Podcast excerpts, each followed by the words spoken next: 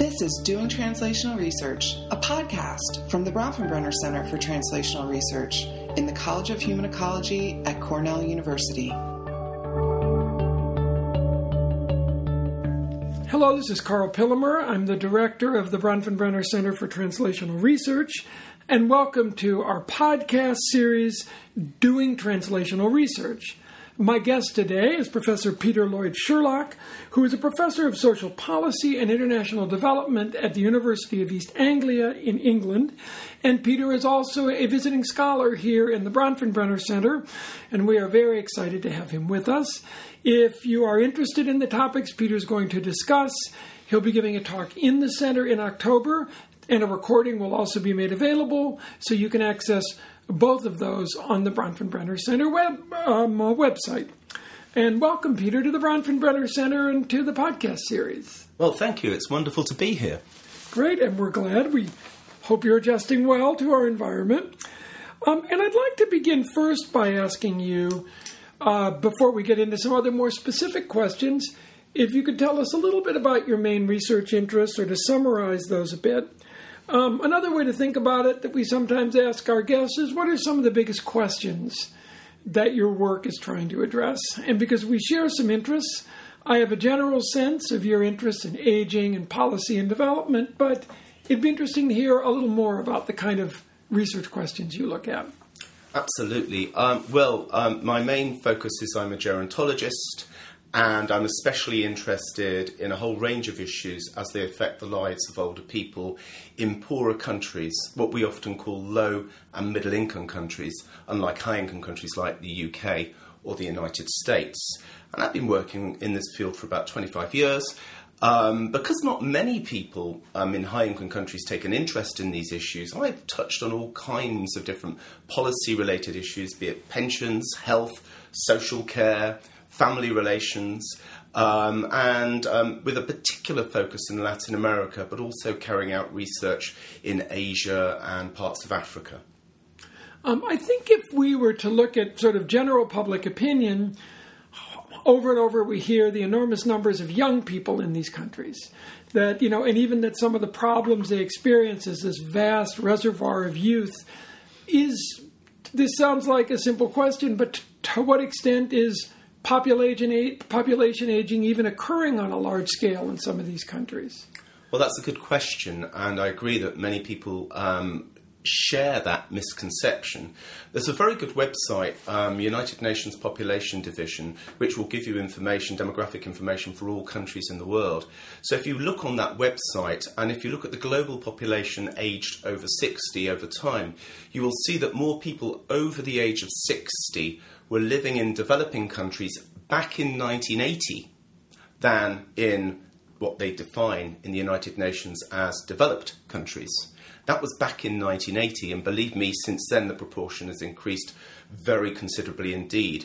The reason being is that, of course, more people on the planet as a whole live in developing countries. So we have to distinguish between relative aging, the percentage of a population that's aged over 60, let's say in Brazil, and absolute numbers there's a lot more old people living in Brazil than in Belgium. So, when you look at it like that, you can see why it makes sense from a global perspective. You're simply interested in human beings living on this planet to probably spend more time looking at old people in low and middle income countries than in high income countries. Although, of course, most gerontologists tend to focus on high income countries. What's particularly important as well, and in a way, this is this is shaped the way my own research has evolved over the years is that what we're seeing now are increasing numbers of people at very old ages in low and middle income countries, people over the age of 75 or 80. And of course, that poses particular challenges in terms of health conditions associated with later, uh, later old age, social care issues for highly dependent older people.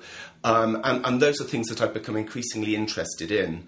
Previously, I was mainly focused on issues around retirement and pensions, which has got more to do with perhaps people in their 60s than people at these very old ages. Um, so, in a way, the, the demographic changes in these countries um, ha- has led my own changing set of research interests over time.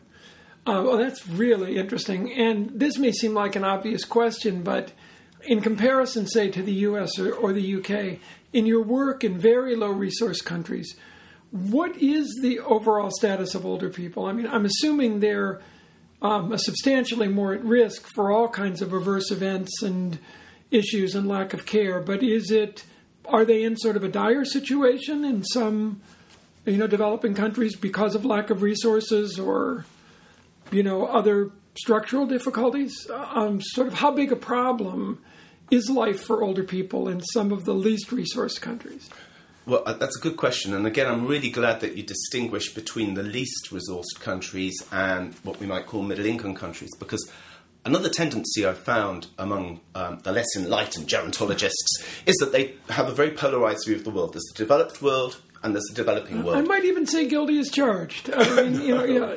I'm sure not, but, but I think it is very important. You know, Brazil has a lot more in common uh, with high income countries uh, than it does with Burkina Faso in Africa. Um, so I'm, I'm, i very much appreciate the fact that you're really focusing within this broad category on, on the least resourced countries in terms of the situation faced by older people there, historically it was felt that if you survived to old age and you survived at old age, you were probably from a relatively privileged subsection of the population. Otherwise, you were unlikely to reach that age. And so there was a sense that, particularly if you were a man, uh, you would probably be a patriarch, you would probably have considerable influence over your social networks, and relative at least to other people in your society, not relative to an older person in the USA, you were probably fairly well provided for, bearing in mind the lack of infrastructure for healthcare services and so on. Certainly, your material needs were being met. That's changed. Um, if you look, it's very misleading to look at life expectancy in poor countries because actually a lot of people die when they're very young. Most people in countries where you don't have a lot of HIV/AIDS, if they survive early life, they are likely then to go on and survive for a considerable period of time at old age, even if they're living in relatively poor rural communities.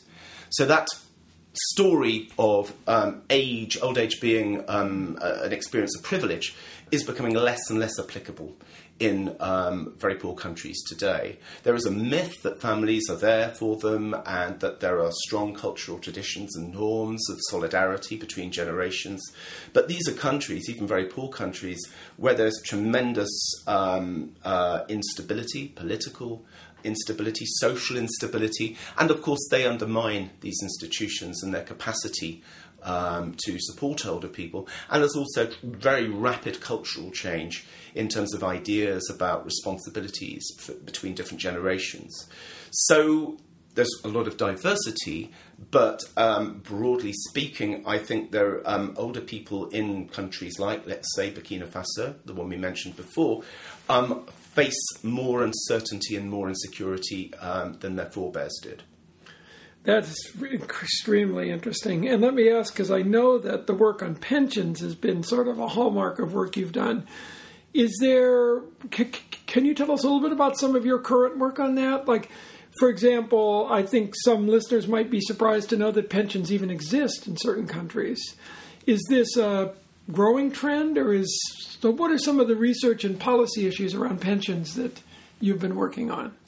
Yeah, um, more people in developing countries don't have pensions and do have pensions, but a surprising proportion um, do have access to different kinds of pensions. And these include what people in international development call social pensions, which are basically a kind of government anti poverty cash transfer. So they simply give money because they consider them as being in need. You don't need to make your pension contributions through your um, workplace or whatever it might be through your private savings. Um, and, and, and these are considered to be quite an effective uh, way of reaching older people who are in greatest need. And some people claim that that also benefits their wider households because older people often share their pension benefits with other household members, although we have to be careful to make assumptions about um, how harmonious those relationships might be. Um, I've certainly, over the years, um, been a very strong advocate of extending those sorts of pension schemes across poorer countries. And I started off about 15, 20 years ago doing some research in Brazil and South Africa, where even then they had quite generous pension schemes, social pension schemes, looking at the effects that they had on the well-being of older people and their households comparatively across the countries with a couple of quantitative and qualitative surveys, working very closely with a large um, international non-governmental organisation called Help Age International, which has really been at the forefront of trying to encourage poorer countries to, to, to, to implement these sorts of programmes and generating then the evidence that they really needed to support some of their arguments. Uh, that's uh, interesting stuff, and I and I wanted to actually this made me think, or it segues into our sort of next question for you, which uh, one of the things that we like to touch on in this podcast is the actual experience of researchers engaging with uh, agencies, governmental organizations, um, a whole range of a whole range of what we might call community partners for the work they do, mm-hmm. and I know that you've had a wide range of work with groups from the World Health Organization to the UN to other entities. So, one question for you is um, what has that experience uh, been like for you? Have you encountered any um, challenges in coordinating the work you do with these kinds of organizations and anything that has worked to overcome those challenges? Or how do you, you've been drawn to work, it seems, that involves sometimes collaborating with sort of real world um, organizations. We're interested in what that experience was like and and thoughts about it. Well, overall, I think it's absolutely essential if you're interested, particularly in working in areas related to public policy, that you can work with organisations that are not primarily academic organisations. Um, so, you know, despite the you know frustrations and the challenges of doing that, you know, I think it's it's it's non-negotiable uh, in terms of what I do. Um, I think it's very useful to always remember that these are not academic institutions and not to fall into the trap that the way you approach your research and your epistemological approach to um, looking at knowledge and understanding the world is, is very different to theirs. So, for example, NGOs, uh, non governmental organisations, such as the one I referred to before, um, are primarily interested in evidence um, as a tool of advocacy. And without putting it too bluntly and without being too unfair on those sorts of organisations, they often have an argument they want to make and they then seek evidence to support that argument. Um, and as an academic, you have to be very clear with those organisations um, that you are not an advocacy researcher, you are an academic, and therefore you want to be supportive and helpful. Sometimes you want to be a critical friend. Um, but it is really important to maintain a degree of academic integrity. And what I've learned over the years is that then they come to increasingly value you because they realise that um, you might not always tell them what they want to hear, um, but you know that's your USP, that's your your, your particular role um, in this bigger game. So I think that's a very important thing to bear in mind. Um, international organisations, big UN agencies, clearly their, their role isn't um, in terms of um, so, so, heavily focused on advocacy and trying to influence other actors. But nonetheless, they are often looking for evidence of things like, for example, best practice. UN agencies are always looking for lovely examples of things that work very well. Uh, they often don't want um, examples of worst practice, and I often find as an academic, worst practice is much more enlightening than best practice. So again, you have to manage those relationships. And as I'm sure other people say on this podcast, um, the key to managing those relationships is working with people over time delivering what you promise you're going to deliver, because I think sometimes academics, at least in the UK, can occasionally be a little bit flaky about timekeeping and terms of reference. But you know, you have to nail that. You really have to make sure you're the guy they know they can come to who will do what they say they're going to do, will stick within the parameters of the contract, but may at the end of the day um, tussle with them over some findings. I mean, if you'd like me to give an example, I was working with an NGO that's very interested in social pensions and extending social pensions in Africa a couple of months ago, and I supported them with some research about what are the best ways to improve the health of older people in poor countries in Africa. And they were very keen to argue that by giving older people a little bit of money, that was the best way to improve their health status. The evidence that we collected did not entirely support that argument and they weren't entirely happy with uh, the direction in which the evidence was pointing. And they published a large report on their website, which has already had, I think, several thousand downloads. And I found myself playing the role to some extent of a spoiler. Um, these are people I know quite well, and I had to strike, to some degree, a compromise as well. Um, this isn't something I would ever publish as an academic, but it does bear my name. Between saying, well, of course, social pensions are wonderful things, and I'm not saying that we shouldn't um, invest money in social pensions, but where you have no healthcare infrastructure whatsoever, giving people a little bit of money probably isn't going to empower them. And where people have very little health literacy, you know, they are as likely to spend that pension money on alcohol or tobacco. You know, you have a big problem with obesity, even in countries like Ghana. So you have to, you know, there's always a bit of push and pull on this. Well, I think it's a fantastic example of that dilemma. And all of them, you know, there are also the dilemmas of time frame. People want things fast, etc. Mm. And I love your concept, and I'm going to have to think about this of worst practices mm. because that is sort of brilliant that we think about identifying best practices, but also identifying worst practices is a whole nother important area of endeavor which I hadn't thought of.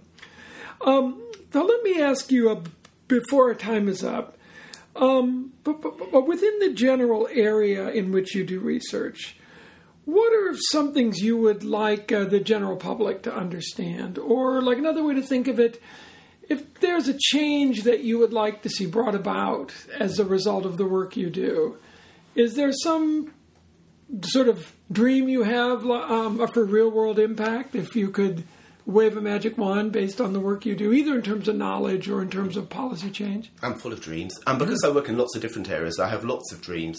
Uh, and in a way, I think, you know, I like to sort of, you know, not just focus on one and then there's more chance that maybe one of my dreams will come true. But if I were to select just one at the moment in terms of engaging with the public, particularly the public in the sorts of countries I work in, it would be to challenge the view that there is no need for public policy relating to the social care of older people, that this can purely be left to families. There is a, a very strong myth.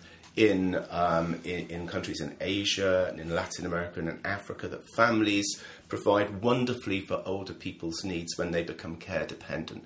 And that is increasingly, firstly, untrue. And secondly, even where it does occur, it's often extremely inequitable in terms of the burden of care that falls on various women within the household. So it's not necessarily um, a, a wonderful arrangement from everybody's perspective. So, and I think within that, to say that social care always has a cost in every part of the world.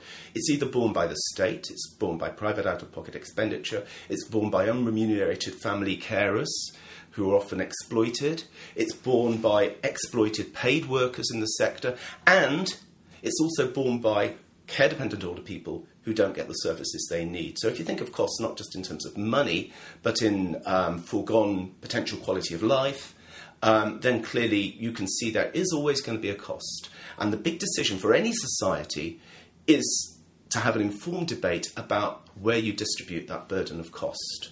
Uh, and that's the same, I guess, in the States and in the UK as it is in Burkina Faso, to keep coming back to that very different example. Um, and that is the message that I'm at the moment really trying to establish.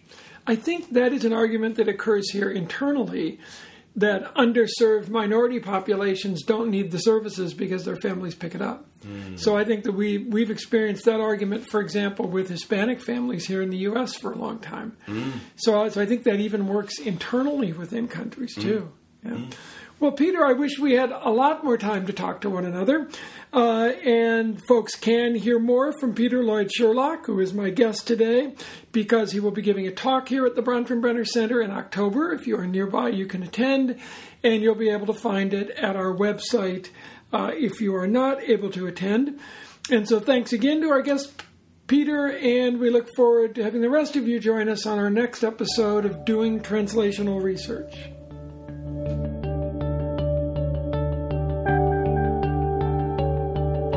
Information about translational research or the work of the Bronfenbrenner Center, please visit www.bctr.cornell.edu.